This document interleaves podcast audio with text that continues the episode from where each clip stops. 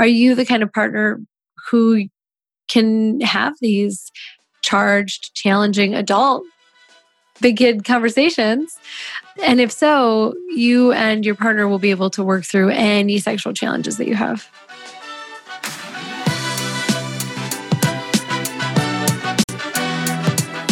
Welcome to the Big Kid Problems podcast, based on the comedic social channel all about not wanting to be an adult. I'm your host, Sarah Merrill, the writer, creator, and pretty normal human behind the popular Instagram, Twitter, blog, and now podcast, Big Kid Problems. So I've spent the last almost decade making jokes about navigating the adult world. And as I've gotten older, I've realized that no matter what your age is, we all have big kid problems. We're all just trying to figure it out. And you know what? That's okay. So each week, we're going to take a funny yet informative look at a specific struggle or big kid problem, if you will. Then we'll break it down with a rotating cast of comedians, personalities, and experts to actually give us the tools and resources to help us solve our big kid problem of the week. From love and relationships, money, career, physical and mental health, bad decisions, and just general life responsibilities, nothing is off limits. So, thank you so much for joining me as we navigate adulthood together. Sit back, relax, and enjoy the show. Hey, hey, welcome back to a little specialty Valentine's Day episode here on the Big Kid Problems podcast. I'm your host, Sarah Merrill, for those of you who are new here, and I'm the writer and creator of Big Kid Problems, which is a popular Instagram, Twitter, blog, and now podcast all about learning how to adult. So, welcome. Today, we have a super fun episode for you guys to get you in the Valentine's Day spirit. We are getting a little sexy, a little frisky with our guest this week. Guys, Caitlin V is in the house. If you don't know Caitlin V, she is a YouTube superstar and has made a name for herself as a sex and relationship coach who helps men and women become amazing lovers and incredible partners. She is a former sexual health researcher and policy analyst who now works with clients all over the world on their sexual needs. I actually posted a question sticker on Instagram about a week ago to let you guys ask your most burning sex questions. And in this interview, I basically drill Caitlin to answer as many as we possibly could in the span of an hour. We talk everything from turn on triggers to blowjobs to low libido and mismatched libidos in couples. We even go deep into sex ruts and how to spice things up if you've been sleeping with the same person for a while. Trust me, there's a little something for everyone. And I think you might even learn a thing or two. At the very least, I think this episode will help get you in the mood for Valentine's Day this week, whether you're coupled up or alone. So without further ado, let's kick things off with Caitlin V. Stick around and we will be right back. Before we get started, I want to give a quick shout out to our new partner, Minted, for helping make the show possible. If you're a longtime listener of this podcast, you know I'm getting married this year, or at least trying to, thanks COVID. But Minted has been such a lifesaver for me during this process. Minted is known for their gorgeous custom stationery, gifts, and cards, and I actually use them for my save the dates and wedding website. They have so many gorgeous, unique designs from independent artists around the world. And I must have gone through hundreds of options before landing on the perfect designs that felt like it just fit us as a couple. I'm not the most organized person, so I love how easy it was to just upload our guest list and have our envelopes arrive pre addressed on custom envelopes styled to perfectly match our save the date design. And now, when I get ready to do my invitations, our guest list is already saved, so it's just a few easy clicks of a button. I also love how you can customize any design with foil or letterpress designs, wax seals, or ribbon for added texture and impact. I did gold foil on my save the dates, and they are they're so cute. They also provide a free personalized sample kit with your favorite design so you can see and feel the print quality before making your final decisions. I highly recommend doing that free little sample kit because I actually changed our save the date choice based on those samples. Being able to hold them in your hand before ordering like really does make a difference.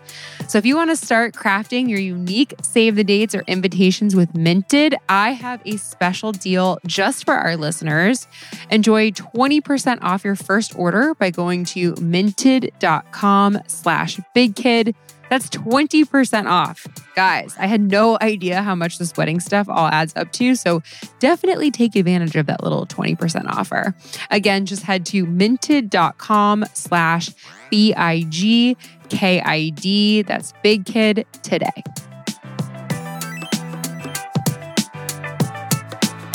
All right, guys, welcome back to the show. I'm sitting here now with Caitlin V in the house. We have our certified sex and relationship coach here to help us out this Valentine's Day. Welcome to the show. Woohoo! Thank you so much for having me. I am so excited you're here. Um, this is a subject, I don't know, some people like love talking about sex. I'm always like, oh God, is my grandma listening? I'm a little concerned. So I feel like this is great to have you on because you are very comfortable in this in this wheelhouse. Absolutely. I think that's actually my greatest strengths is um, is taking a somewhat uncomfortable subject and making it totally normal because I guarantee everything that we're going to cover today is totally normal. Yeah. And you're normal if you're dealing with it. Yeah, 100%. Oh my gosh. Speaking of, I got so many questions for this interview. I put it out on Instagram. I was like, I'm going to have you on the show. Ask away. It's going to be completely anonymous. And things got, things got real. we got mm-hmm. a lot we got a lot of good questions so i am very excited to dive in before we do i actually wanted to just kind of give my audience a little bit of background on you um, you know to be an expert in this area is kind of an interesting thing so tell us how how this happened so i this is the only career path that could work for me. I knew from a very early on that like this is what I was going to do with my life. Like 14, 15 years old, I had the sense that I was going to help people have better sex. But of course at that age I had super limited experience outside of the slides and the scary conversations that we had in our health class. And so I would have my dad drop me off at Borders, you know, when we had brick and mortar bookstores, and I would sit in the erotica section and in the like adult content section and I would just download information. And then I started experimenting, you know, early on with a high school boyfriend. And I remember thinking, what I'm doing at home feels so much fun. It feels like such joyful and pleasurable and and like it feels good. It feels inherently good. And what they're telling me at school is not aligning with that right what they're showing me at school is like it sounds bad you know when we when we do sex education mostly we focus on diseases and unintended pregnancies, at the end of the day, they kind of leave out the part where, like, why do people have sex to begin with? You yeah. know, like it's certainly not to collect viruses.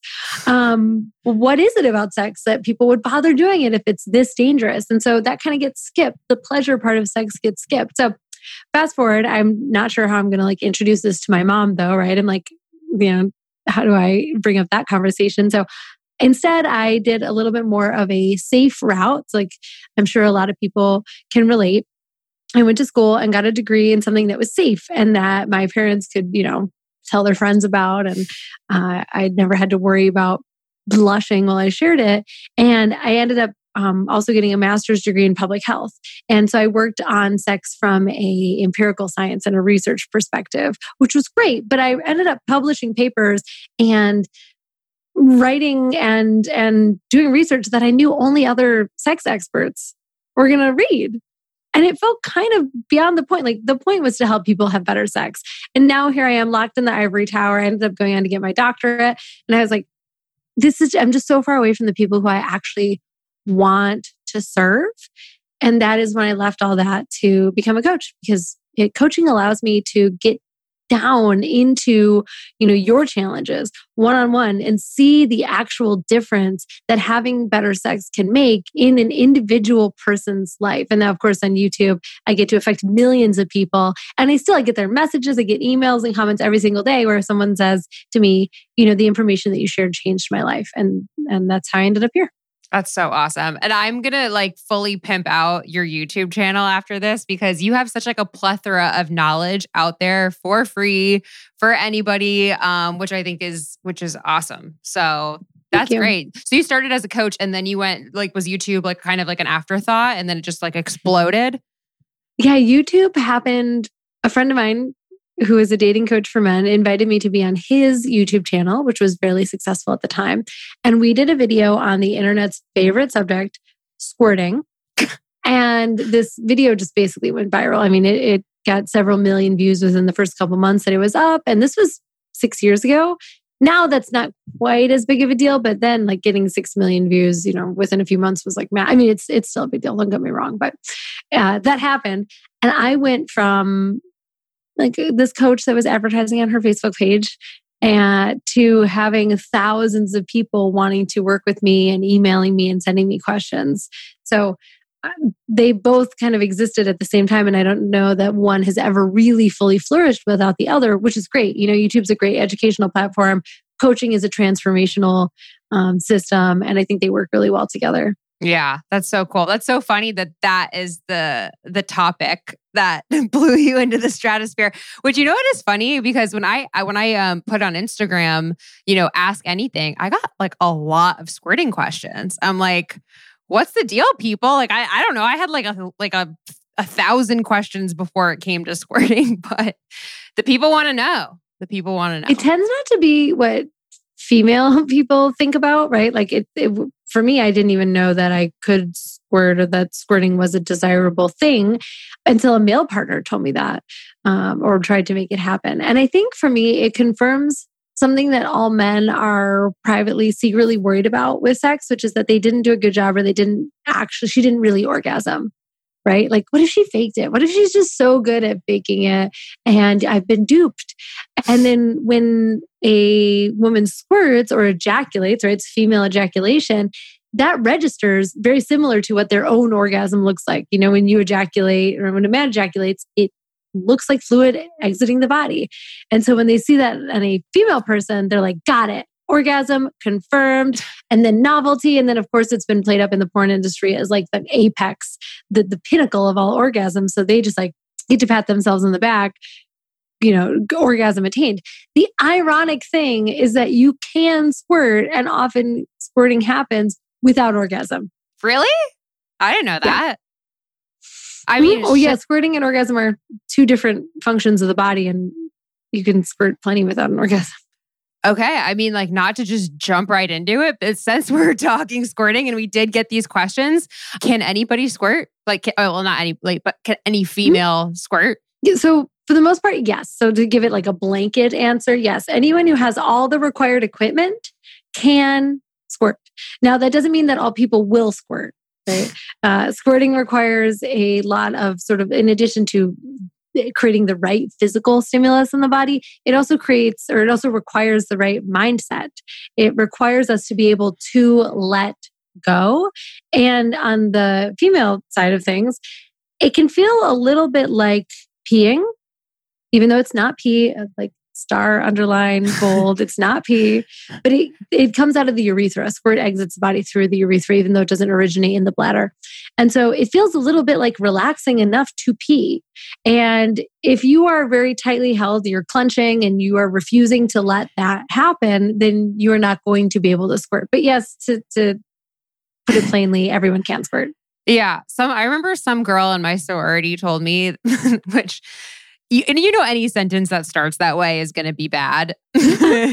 Some girl told me that like to squirt, all you have to do is like try to pee while you're having sex, and it's like that force will allow it to happen. But then I'm just thinking like I think a lot of girls are just peeing on their dude. Yeah, and I can speak from experience. If you just try to make squirting happen that way, you will just be. I mean, I guess yes and no, right? She's not entirely wrong, but there's a little bit more to it than that. If I was like, I want to try to squirt tonight, like what would be your advice? So, do you have a partner who's yes. going to help you with this or is yes. it solo? Okay, because there's sort of two different methodologies there. In both instances, it relies on intense rhythmic pressure or firm pressure on the G spot, which is located on the front wall of the vagina, about one to two inches deep inside of the body. And you can locate it. So I'm making a come here motion with my fingers. You locate it by kind of pressing up against the pubic bone from the inside. And you'll notice there's a space in the body where the the sensation like the flesh is different.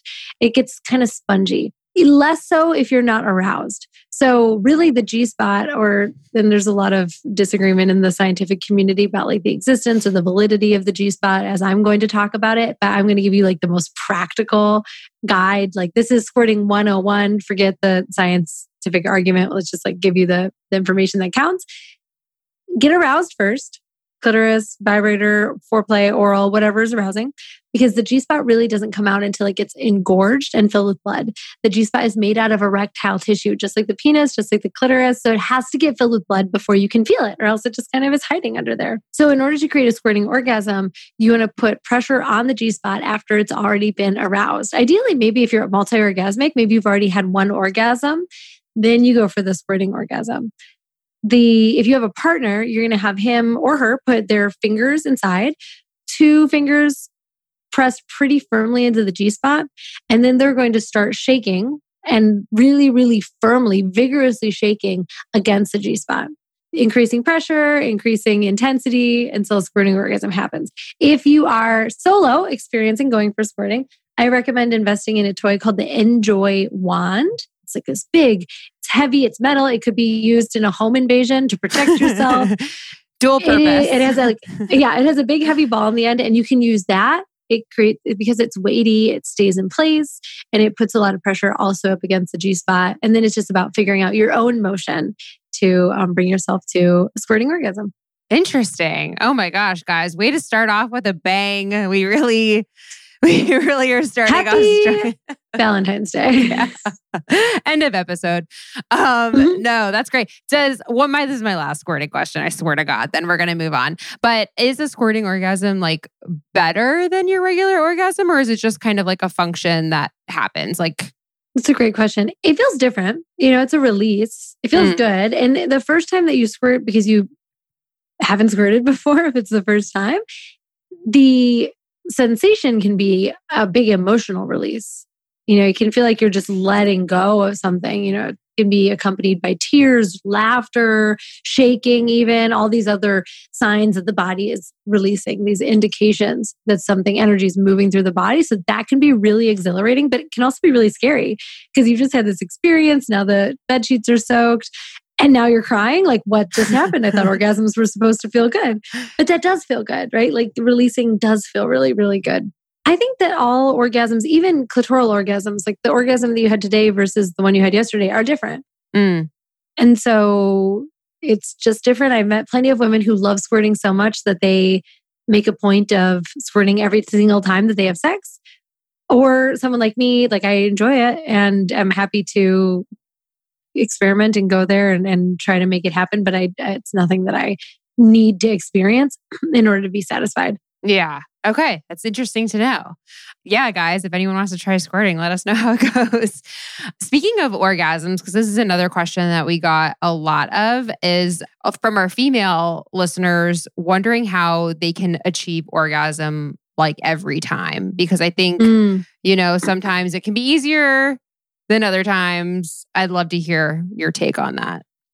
Totally. And I should say I have I built a whole course, a whole online course about squirting. So I gave you like the most preliminary explanation. And in the online course, I actually like demo it and everything. So if you're interested, um, check that out on my website. Oh yeah, so we are totally people. We're just getting like a taste of everything that you have right yes. now. This is like we're doing the sam- sampler platter. Women having orgasms every time. I guess the first thing that I would uh, advise you to do is figure out what commonly is the obstacle that's preventing you from having orgasms some of the time right? Do you feel is it like it feels like a sensation thing? Does it feel like an emotional thing? Does it feel like i'm just in my head kind of thing? Does it feel like my partner's not hitting the right mark on a regular basis kind of thing?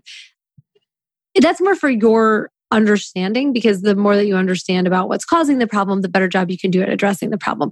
In all of those instances the way to get to a place where you're having orgasms every time or at least as regularly as possible is to understand what you need what the exact like recipe that you need is to make it more likely that you're going to have an orgasm. So is that um, having sex at night versus in the morning? Is it having sex in a clean room versus one where there's laundry everywhere? Right? We really can't discount all of these other contextual factors. Sex is not just what happens between two people on a bed, it's not just like how quick and how fast and how far and how deep. There's the emotional aspects of sex. Like, do you have orgasms when you feel really connected with your partner, when you feel like he's really present with you? Do you have orgasms more easily when you're not stressed and thinking about your to do list? For me, sex in the morning, it's so hard for me to have uh, orgasms consistently because I wake up, unless it's like a Saturday or a Sunday and I don't have anything else planned, my brain is already in like go mode, gotta go, mm-hmm. you know, run this business. My partner, on the other hand, he wakes up and a lot of guys do just like ready to go, fully erect, like, let's do this. So I know for myself that if I'm going to have an orgasm in the morning, I need to introduce a toy. Well, I shouldn't say need. I'm going to increase the odds of me having an orgasm if I bring a vibrator um, for clitoral stimulation during sex. I don't really use that uh, if I'm having sex in the average like evening, but in the morning I do. So all I've done is change the context to support it being more likely for me to have an orgasm. At the end of the day, the biggest challenges to having orgasms eh, usually is just not taking control of the situation and giving yourself what you need, whether that's 10 deep breaths while looking at your partner's eyes to feel more connected, whether that's a lot of foreplay, bringing in a toy, starting with a massage, changing positions, right? Like figuring out what you need to get your body to that place and then being really insistent about making sure that you get those things. Mm. Yeah, there's like a couple things you hit on there that I'm like, oh yes, this sounds familiar. Um, like one of those, and I know you mentioned it and I got this question so much as people were like, how do I even just get out of my own head? Because, like you mentioned, like in the morning, you're like, oh, I have so much to do. Like, I can relate to that. Mm-hmm. Like, sometimes, sometimes, um, you know, people are just so stressed. I mean, look at the year we just had in 2020. Like, there's so much stress and outside factors that are, you know, clouding maybe our ability to like get our brains in the right place. Like, is there any hacks for that? Mm-hmm. Well, the truth is, if you have trouble getting out of your head in bed, you probably also have trouble getting out of your head outside of bed, right? Like, there, we tend to treat sex like it's super different than everything else. But at the end of the day, it has a lot of things in common with all the other things that we do. So, how often do you practice getting out of your head ever? You know, do you have a meditation practice? Do you have a practice of going on walks without listening to audiobooks or uh, music and like filling up your head with other stuff? Do you practice sitting in silence and stillness and sort of like bringing your attention back to yourself and being mindful, bringing your attention back to your body and connecting with your five senses? Like the hack there really is if you want to just be able to drop in and get out of your head in a moment is to rely on your five senses to help you, right? Because the five senses are all experiential. They they happen within the body. So focusing on touch, whether you know with your with a partner that might be touching different parts of their body, feeling the hair on their arms versus on their head versus like the heat of their skin, um, the heat of their neck. Smell. You could take a deep breath, smell their shampoo, smell the scent of their body, smell the sheets. Um, help you to get grounded in your sense of smell. Like, see what they taste like, lick their skin. You know, count uh, um, it with the visual aspect when you're having sex you can sort of look at a part of their body and then say to yourself like this is his chest. These are his eyes. Um, if i was telling you to do that just like in the middle of a meeting i'd say like look around the room and name five different objects that you are looking at right? But we want to like keep the attention on the partner and um, on the sex act itself right? So you can really use your five senses to ground you in the moment. The other piece is breathe. Um, the quickest, easiest breathing technique hack that I could share is to make your exhale twice as long as your inhale. When we inhale, we are activating the sympathetic nervous system, which is the fight or flight nervous system. And when we are exhaling, we're actually activating the parasympathetic nervous system, rest and digest. So when we double our exhale, we're telling our body it's cool to relax. And it's cool to experience pleasure. There's not a saber toothed tiger hiding around the corner that we need to run from. And we can fully be present in this moment and sort of let our awareness of everything else that's going on around us drop and be with the moment.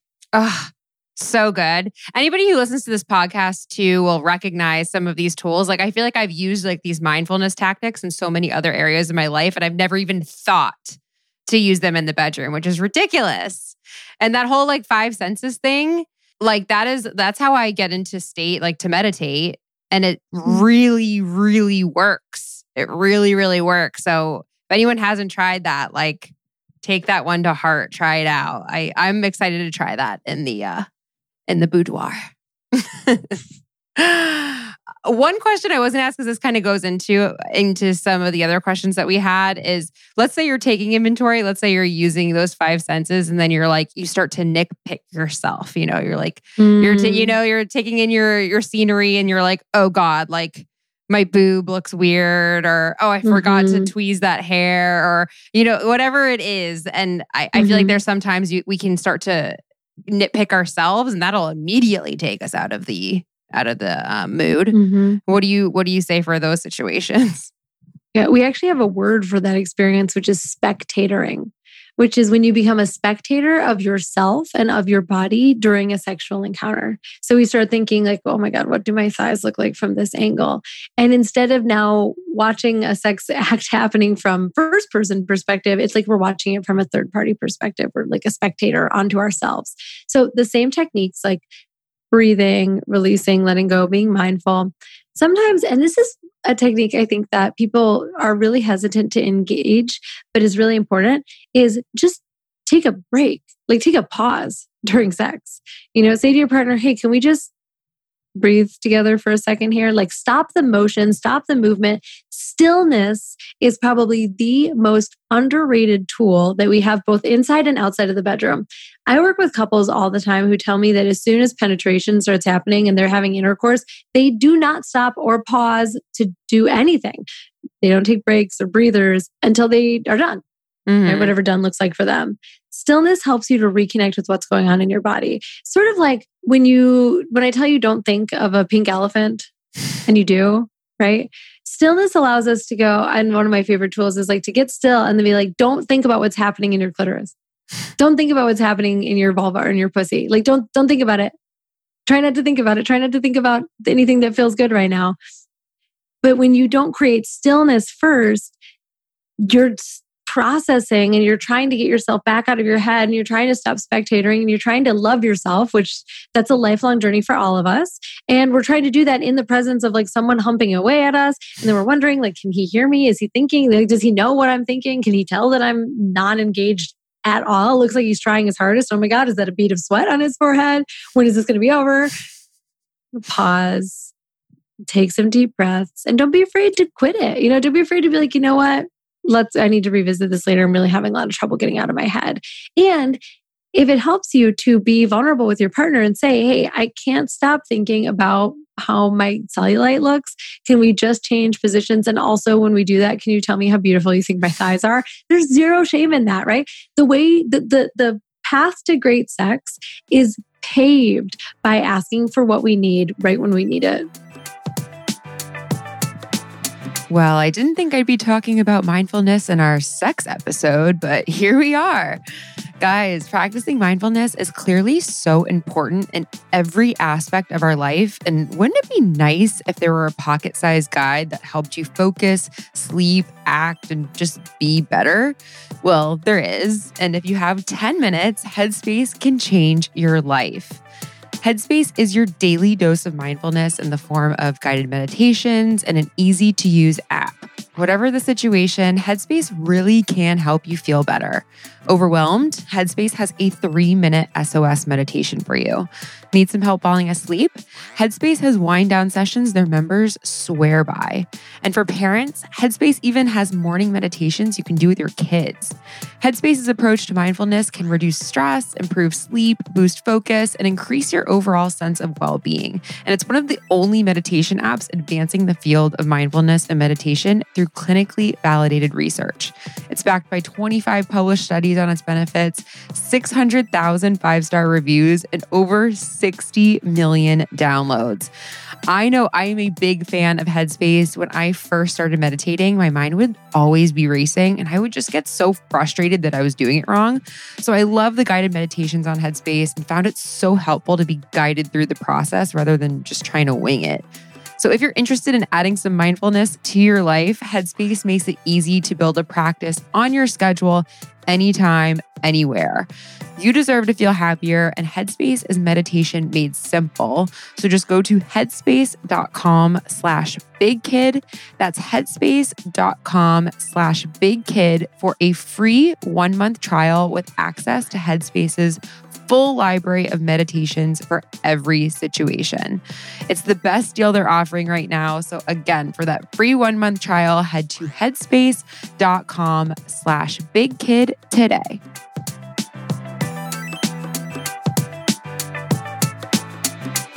that I feel like could be another good topic to dive down into because I I feel like a lot of people have trouble with that like you know mm. talking talking during sex like even saying anything and I think a lot of people probably get nervous too especially if they've been dating their partner for a long time and they want to like try something new it can be like a little awkward they you know I I'm just thinking like you know you spring something on your partner who like they think they know you really well and you're they're like whoa where is this coming from?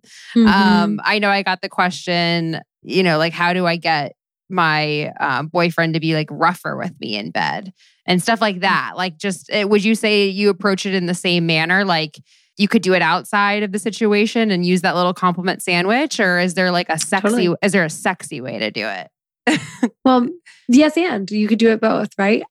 some partners do really well to have conversations in a very vulnerable space, like right after sex or even during sex. My preferred way is to figure that out first. You know, does your partner like to be approached during or after or before or when you guys are having dinner, well before sex is even near happening? You know, what kind of processing space does your partner need? The rougher situation, what I would say is why what are the obstacles to your partner being rough? A lot of guys have trouble being rough because they just have a knowledge gap. They just don't know how to do it. A lot of guys are afraid of hurting women. You know, we have to appreciate that a lot of men have been told the same stories that we were told as women, which is like men are dangerous, they're rapists, they are out to get you, they'll they'll take sex from you. Sex is, you know, sex is just for men, it's not for women, right? We we're all inundated with these messages. Sex is for men to enjoy and women to give to men in like a people pleasing act. The truth is that that's not the case at all. Sex is for all people. If anything, sex is for women. We're the multiple orgasm crew over here. Hmm. Like, honestly, it's God's gift to us, if anything. But a lot of men really take that to heart and they are so afraid of hurting women with their sexuality and they're so afraid of doing something that causes pain or harm to their partner and you know if if you see your partner as the like loving doting uh, wife archetype as opposed to like the dirty, nasty slut archetype, it can be really hard to treat her as such. And so, is this person having trouble being rough because he just straight up doesn't know how? And, you know, if that's the case, he's right not to just start being rough if he doesn't know how to do it. You should do some research first because you could hurt someone. But if it's because he's having trouble, you know, looking at the woman that he married and treated with such kindness and respect, and then, you know, degrading her in a sexual way, then he's got his own stuff that he's got to work on. Those obstacles are usually very internal for him, right? He's having trouble seeing you in multiple categories. He's having trouble like taking the woman that he knows in this circumstance and applying this other circumstance to her. And, you know, guys and this is one of the best things about men, I think, is they often won't do things if they don't know that they can do it without hurting us. So get him the guidance and the information that he needs, help him to understand what his obstacles are. And like let him know also what you mean by rough. Let him know also you may have a very different idea about what rough is. You want your hair to be pulled and your butt to be spanked. And he's thinking that you want to like, you know, have him like spit on your face and smush your face into the bed frame. Like they're different, right? We got to define these terms. Yeah, I think that's a really good uh, piece of advice to give is make sure you define what your definitions are because I can definitely see that. hard. Yeah, it is hard. I can definitely see that going in the wrong direction though. So I, I'm glad you pointed that out. I know. So I know we've been like talking about some of these situations, and I know you know this is the week of Valentine's Day. Like, hopefully, people are getting it on, and we did get a lot of questions about like you know turning up the heat a little bit, or like I'm going to give you a couple specific ones because I think you know it's it's just so nice to have you on, and we have an expert on our hands who can maybe give us some like real shit. And I got I got this question, and I was like, yes, girl, yes, because I want to know this too. She said, I've been giving my BF the same BJ for 10 years. Any tips on how to blow his mind? Hmm. Sex is one of those areas where we don't always seek guidance for our questions. And this is a great example of that, right? When we are having a problem in our work, you know, running a company, figuring out how to post a podcast, to publish a podcast, right? We'll like go and seek the advice of experts or we'll go see how other people are doing it. But sex is unique because you can't just like peek into your neighbor's bedroom and be like, how do you blow your husband? I want to change it up a little bit. But there's tons of great resources out there that will help you to kind of know what you don't know. And sex is definitely an area where there's a lot of stuff that I mean it's it's like a fractal, you know, anytime that you get closer to one thing it explodes. I've been a sex expert for like 15 years now and I swear I learned something every single day and I'm still always delighted to like find out about things that I didn't really know were a thing. I'm still discovering. And so there's tons of resources out there. The challenge is to seek them you know to to to recognize that you're interested in giving your boyfriend a butter blowjob. Amazing. Now it's your turn to a figure out like you know get creative on your own too and you don't have to seek other people's advice or information. You also have the best possible advice giver right there in your boyfriend. Like he'll be able to tell you what he wants to be done differently hopefully. And i was going to make a note about like communicating our wants right he should be able to tell you a little bit, at least, how to tweak your strategy to make it even more pleasurable for him. And then go online and look up blowjob advice and blowjob tips and blowjob guides. There are so many books and amazing resources out there. I'll say I don't have one to offer you. I wish I could point to one. Um, there's a great website called like the Bad Girls Bible that has a lot of how-to guides for for direct, directed at women to help us to get better at sex. But treat sex like you treat cooking. There's cookbooks out there. You don't have to invent all the recipes for yourself. Same is true with sex. Hmm. I like that. Treating it out like you would cooking. That's that's interesting. Is there any cuz I know you've mentioned other resources but like if there's a girl, you know, on her walk right now listening to this podcast who just wants like a sex tip to try tonight, um, do you have any that you like really love or really swear by? So I am a erotic blueprint certified coach and the erotic blueprints are a five it's a, a system that gives us five different languages for how we experience eroticism.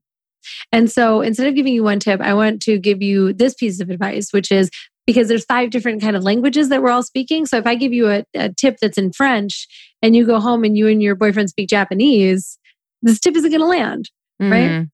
So the I'll briefly run through the five types. Number one, the first type is the energetic type. And this is someone who's turned on by the space between and by tease and by longing and by like soft touches and not necessarily direct genital touch. They want connection. Maybe they're breathing together. For this person, tantric sex might sound appealing, things that blend energies. And so for that person, my tip is to start by giving your partner really, really light touch or almost no touch at all and see if they can become aware of you wherever you're hovering your hands over their body. Like, can they really literally feel your energy? If you have an energetic partner, this will turn them on like so much more than you, you know, slobbering all over their genitals ever could, right? So that's someone who's aroused by the space between. Second type is sensual. Sensual is aroused by things that occur in the body, those five senses, right? And that could show up in the way of like massage or baths. Um, people who wear fuzzy, furry, soft clothing often have a sensual blueprint. Or if you have essential oils uh, on a diffuser in your home somewhere. You might have a sensual blueprint. I certainly do. Everything's like faux fur and fuzzy, soft things. And I love a massage with like firm, contouring hands, hands that like wrap all the way around the body. So the energetic is like light fingertips. Sensual would be like firm hands. So if you feel like you're the sensual, giving or getting a massage could be very arousing. If your partner is sensual, give them a massage. If you're the sensual, ask for one. The next type is sexual. And sexual is what we mostly think of when we think of sex. Sexual is what we see in our culture. It's like strip clubs, XXX, porn, penetration, like sex. And the beautiful thing about the sexual is that they can go from zero to 60 and become very aroused just by like thinking about sex or looking at bodies or um, um, looking at genitals. And they also are really focused on orgasm. Like orgasm is very important to the sexual. So, and it's more common in my experience that men are the sexual blueprint and women are energetic and sensual. And I'll get to the other two. So if you have a sexual partner, the way that you might spice things up tonight is just by going straight, come home and like jump straight on them, grab their hand, pull them right down to the bedroom, rip their pants off. You know, you don't have to get too creative after that, right?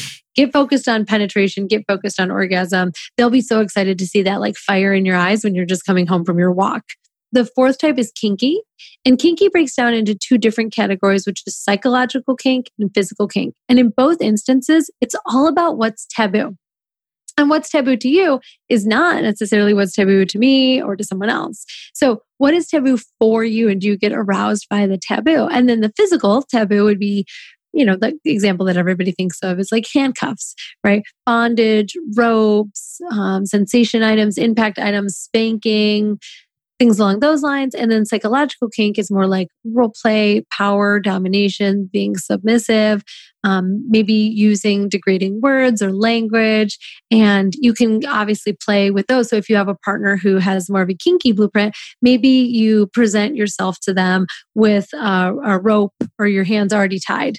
And you go like you have the next hour to do with me whatever you want, daddy, mm-hmm. or you know whatever that, or maybe you know your partner's the sub and you just grab one of your sex toys and bring it up to them and start playing with them with it. And then you make them wait for it because that's the kinky thing to do is like i'm going to turn you on but then you can't have this yet. So that would be the kinky blueprint. And then the fifth blueprint is the shapeshifter Shapeshifter is someone who speaks all four other languages and they have to speak all four other languages. So it's not necessarily just that you can, it's that you really feel like you must. Shapeshifters are mostly told growing up that they are they're just too much. Like they're they have too many needs and they want everything all at once. Like they want the energetic play and the kinky play together and they want the sensual play. They want to like smell the leather of the flogger and they want the sexual play, like go straight for the genitals. They just want it all. And shapeshifters tend to be the, the least fed or the most hungry of all the blueprints, they tend to feel like their needs are so great that they can't be met. So if you have a shapeshifter partner, pick from those four other blueprints that I gave you, pull something in from each of them, whether that's a feather or some tease or some massage, and delight them by bringing them everything to the table and just overpowering their senses with you know, your eroticism. Oh my gosh, I love this so much. and it's interesting because I'm sure some, you know, a lot of people have probably different blueprints than their partner does. So it's it's probably good to know your own, but then also maybe start to question like, okay, like what does my partner like? And maybe even trying some of these and seeing how they respond. Yeah, exactly. I love it. I love those. Speaking of like being on different pages with your partner? I mean, this is another question we got a ton of as just, you know, people who have different libidos than their partner. I got a lot of questions really about libido in general. Um, you know, mm-hmm. so, some partners might have like be on antidepressants that might affect their libido, or you know, maybe if somebody's just on different pages. Like, what would you? What would be your your advice? Mismatched libidos is the number one concern of partners and couples that come to work with me without a doubt 100% because almost all sexual challenges between partners come down to us wanting different things. Like that's all challenges between partners right? Like when my husband and I get into any argument it's because we have two different ideas about what we want or what's right to do or what the next best step is right And it's very hard. Like the most complicated thing you will ever meet is another human being. And now we're trying to get on the same page in all of these ways. We're trying to get on the same page about where we live and how we're raising our children and what we're doing for dinner tonight. And then also sex and how often and how frequently and what kind. I mean, hopefully just learning about the blueprint framework will be helpful if you are experiencing mismatched libidos sometimes all it is is that you're you're an energetic sensual and he's a sexual kinky and the way that you've been approaching each other is very different. He's been coming at you with some like hard german. You've been replying with some like soft french and there's just we're not speaking the same language here and therefore we don't want to keep having sex because it doesn't feel good to have sex outside of our blueprint. And maybe we've been having sex outside of our blueprint for like five or ten years at this point and so we're just like kind of over having sex at all because sex has come to exemplify something that isn't that pleasurable for us at the end of the day. Either way i want you to know that there's hope and where there's a will there's a way i think the number one most important thing is how committed a couple is to seeing their sex life improve because there's always a there's always a way back, right? Even if you just had a child and you have a lot of scar tissue and sex feels different, and now you're not so aroused anymore because you have a toddler or a baby that you're constantly giving attention to all day, and then your husband comes home and now he wants attention. There's a path for that. There's a path for you. You can find a way to find adult intimacy with your partner and experience it. There's a way to remediate scar tissue after giving birth. There's there's a lot of like really promising um, um, techniques that uh, women have had success with for the last several decades for getting rid of scar tissue, but they're just not well known because we don't really talk about it, right? We don't really talk about a lot of these subjects. You know, at, on the other hand, if you and your partner have mismatched libidos because maybe they aren't confident that they know how to please you. So they want sex all the time, but they're not willing to give you foreplay or they're not willing to go down on you or they just, they don't, you know, they say to you, they don't really know how. And so you've been having sex before you were ready, you've been penetrated before you were really turned on for a long time. And now your pussy is like closing because she's tensing her muscles all the time because she doesn't want to be penetrated early again. There's a road back for that as well. Usually one partner cares more than the other. Not consistently. Like I will tell you that through my own marriage, there were times where I cared a lot more about our sex life and wanted to make sure that our sex life was good. And then there's been times where my husband cared more about our sex life, cared more, and he carried the weight, mm. you know, or I carried the weight, right? Like let the partner who wants to take responsibility carry the responsibility. Don't resent them for it, but like let them do their thing. Let like follow them as they chart that path for both of you and don't worry that both people have to be on the same page all of the time because it literally never happens that that you have such constant uh, alignment between you and another person and understand that relationships are sort of like lungs and breath like they expand we get further away from each other and we contract we come back closer to each other. And this is just the natural ebb and flow of partnership.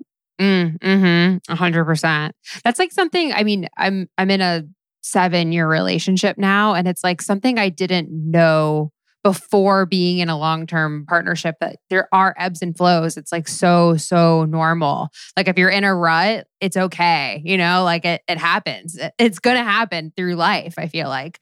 Um, totally. But we're not taught that. We're expecting that our relationships are just consistently good. And if they're not, something is wrong. Like something is desperately wrong. We're also told that if someone is the right fit for us, then like they'll just get it. It'll come naturally right? Sex will just come naturally. And this is the biggest crock. Like I said earlier, like I didn't figure out how to cook just naturally by experimenting in the kitchen. I mean, certainly could have gotten there maybe in the next 30 or 40 years, but like consulting with a couple recipe books really helped. yeah, exactly. If you are, okay, so let's say you're in this scenario um, where you maybe are in a little bit of a rut. I kind of want to take both sides, but like say you're the person who is going to pull the weight at this point. How do you do you approach your partner? Do you just try to you know, just try and like lay more sex on them? Like what do you, what's your what's your methodology? Mm, if you're the partner that wants sex more, mm-hmm. how do mm-hmm. you mm, well, I would point back to the blueprints. Figure out first what your partner's blueprint, primary blueprint is, and then meet them in that blueprint often the reason that they don't want sex is because let's say they're energetic and you're sexual. The energetic blueprint is like an antenna. They're very, very sensitive. They can pick up everything that's going on. It can be very hard for them to just focus on one signal. And if that signal feels like a disconnection at all, it's going to be even more complicated. They're not going to be able to focus on that, right? So if you're looking to have sex more, approach them spaciously you know create a lot of space between the two of you. Approach them with the like soft touch not genital touch you know start everywhere but the genitals. My friend Tripp calls it like the the bullseye like start in the outer ring of the bullseye the fingers the face the feet and then move in and in and in and then the last place that you get to are breasts and genitals or anus right? So start to approach your partner in their blueprint. The energetics also need a lot of space in time. Like they might need a lot of time to get into their bodies. And if you're a sexual blueprint and you're just like zero to 100 and ready to go, well, it's not that they don't want to have sex at all. It's just that they don't want to have that kind of sex. Mm-hmm. They don't mm-hmm. want to have the kind of sex that they have been having. And maybe it's also that they need, they may also just need novelty. You know, maybe they're tired of having the same kind of sex. Often one partner can eat the same sandwich for lunch, you know, 20 years in a row. And the other partner, like, can't eat the same thing two days in a row. Like we, we need more variety. And there's nothing wrong. It's just a matter of bringing that variety in and getting creative and also recognizing like, are you a safe space for this conversation to happen? Are you like, are you capable of having this conversation without being critical, without taking things to harm, you know, like without taking, letting your ego get invested? A lot of the time when you say, Hey, baby, the sex that we've been having recently, or for the majority of our relationship hasn't really been fulfilling me and we need to make some changes. Are you the kind of partner who can hear that without freaking out? Because it's ultimately not about you, right? It's about the person who's speaking. Mm-hmm. They're not being critical, hopefully, right? Unless they are, in which case that's a different challenge. So recognize the importance of being a safe space yourself to have that conversation. Are you the kind of partner who can have these charged, challenging adult big kid conversations? And if so, you and your partner will be able to work through any sexual challenges that you have. Yeah. I think too, if in that scenario, like maybe opening up the conversation if your partner like hasn't been, you know, really feeling it might be a good way to kind of like help open that door. Maybe they're looking for an opening. And if you open the conversation, it, it can allow them to give some of that feedback. I think is great. Mm. And then I kind of wanted to hit the flip side too. So if you are the person who might be in the rut yourself, maybe your libido's down, maybe there's a, a number of factors, or maybe you're just not really feeling it at this certain time. Do you fake it till you make it? Or like what what do you would use? Because I've mm. actually heard that a lot. I actually had um I had a friend tell me her mom gave her this piece of advice is like sometimes you just have to be an actress. Sometimes you mm-hmm. gotta, sometimes you just gotta like, you know, get your Oscar worthy performance in and to please your partner. And I'm wondering from your perspective, as somebody who like actually studies this, if that's ever a good idea or like what you would say the right yeah, approach is. I, I think that was a good idea probably when that woman's mom said it. you know, like, and hopefully that was like the 60s or the 50s or something like that was probably advice that was handed down from her mom. And she was probably like exactly right about that. But today we have more options, women, which is great. So, ladies, my recommendation is that you never, ever, ever, ever, ever, ever have any sex that you don't want to have ever. And yeah, this can suck. You know, it, it might mean turning down your partner or your husband just because and uh, listen, I'm guilty of this too. Like, okay, he wants to have sex. It's fine. It's not like I'm a hard no. It's not like I'm, it's not like I'm saying, it's not like I'm a fuck no. It's just like I'm not a hot yes. Right. That said, doing your own internal sexual work is really important if that's the case. So if you are not having sex with your partner and you want to be, or you're not having as much sex or enjoying it as much as you want, and you really want to be enjoying it, you must start having sex with yourself. And that is where that advice is genius. Yes, fake it till you make it with yourself. Fake like you actually want to masturbate. Fake like you actually want to spend 20 minutes today touching your own body. Understand what a huge obstacle that is to overcome. Like, who here has an extra 20 minutes that they're willing to spend in total silence, maybe with some music on, if, especially if you're a sensual blueprint, you're going to want your music. But 20 minutes just caressing and touching my own body, maybe leading to orgasm, maybe not. that seems like an eternity. Trust me, I've been there. I've closed the office door and gotten back up off the floor 10 minutes later, gone, fuck this. I'm out. This is too much, right? Like even just sitting with our own pleasure can be such a challenge for us. So spend the spend the be be the actress but be the actress for yourself act like you want to be sexually in relationship with yourself because what does happen if you are experiencing low libido more commonly in women is that once you start re-engaging the muscles once you start re-engaging your sexual appetite fill your eyes and ears um, with sexually appealing erotic stuff like i watched bridgerton on netflix um, which yes. is oh my god there's like two so straight good. episodes in a row that are just like softcore porn yeah yeah. Yeah. I was like, I, I was love like, this show. this is my favorite show. I was like, why does it have to end? Can we just is I hope someone on YouTube just clipped the sex scenes. I would love to. Also, guys listening to this, listen to our excitement and delight. Go watch those sex scenes and notice how not like Pornhub they are. Yes. That is such good advice. And like, dude, guys, like watch Bridgerton with us. Hello. Yeah.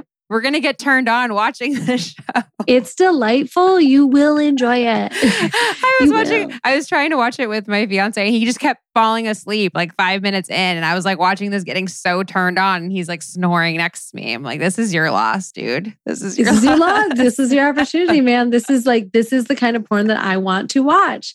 Beautiful people soft frames. They have a loving relationship. It's safe. They have the whole castle to themselves. Taylor yeah, Swift playing in the distance. Oh, it's just great. Yeah, it's just it's great. Dreamy. That's really like I when men ask me, which is often, what do women want? How do how do I approach women? What what I say is like this isn't a mystery. Go read a romance novel we you it's been well documented what women want. I'm tired of people telling me that we're confusing. We are not confusing. It's all laid out there. But what we want doesn't line up with what men typically want and therefore it doesn't make sense. Can't compute right? This doesn't look like penetration and no one is choking or gagging. I'm not sure what's sexual about this. And it's like no. This is sexual in a different way. This is sensual in a different way this is this is this is a different like way of understanding sex and sexuality. So if you are experiencing low libido watch things that turn you on a little bit just a little bit. Watch things that get you interested. Read erotica. Erotic fiction is phenomenal. Listen to um like audio erotica. Phenomenal you know? I recognize that there's more out there than just porn.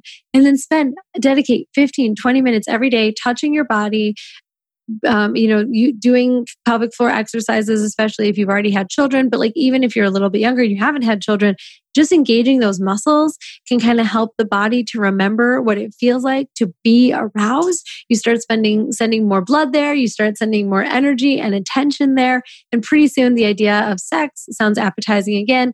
This is caveat asterisk if you are not overcoming massive sexual trauma. Mm. If you have some trauma, which we all do, like let's be real, we all do. None of us get out without some trauma, unfortunately. If you are aware that your trauma is affecting your ability to connect with your eroticism today, then seek the help of a professional. Mm. Yes, I feel like we could do a whole other episode on that.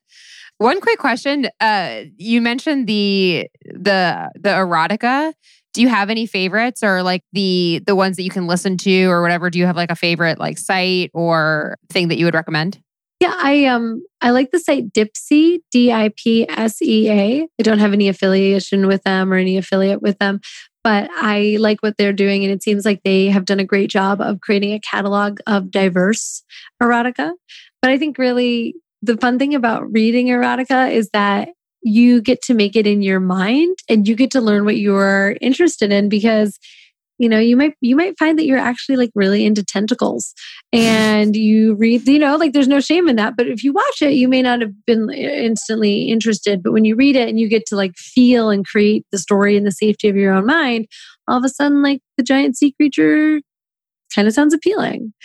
so I say read read around, expose yourself to a lot of different stuff. And if like tentacles isn't your thing, maybe you find out that bondage is phenomenal. Maybe you find out that vanilla sex is totally your thing. Phenomenal. Vanilla sex is amazing. People sleep on vanilla. Vanilla is great. Vanilla is perfect. So just figure out what works for you. I love it so much. I'm going to link that also in show notes if anybody's curious, if anyone wants to uh, get into it and get in the mood this Valentine's Day. I'll keep that. I'm also going to link all of your stuff because you have such good content out there. I was going to ask you before we go, uh, pimp yourself out. Let us know where we can get more from you. Find me at youtube.com slash Caitlin V or by searching Better Sex Coach.